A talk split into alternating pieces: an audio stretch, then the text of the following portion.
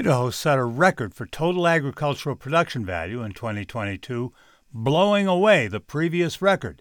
That's the good news.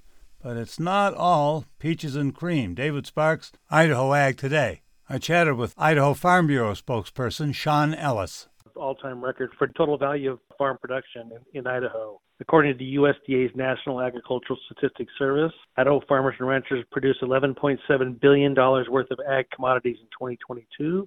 That was 37% higher than the 2021 value and 33% more than the previous record for Idaho ag production value, which was 8.83 billion set in 2014. So we skipped 9 and 10 and went to 11, pushing 12.